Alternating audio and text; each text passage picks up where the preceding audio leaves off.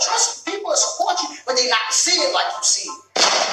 They ain't got a hunger for it like you got a hunger for it. Your gift is your gift. It's your gift.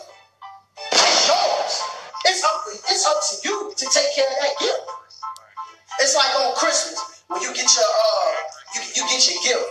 It's your gift.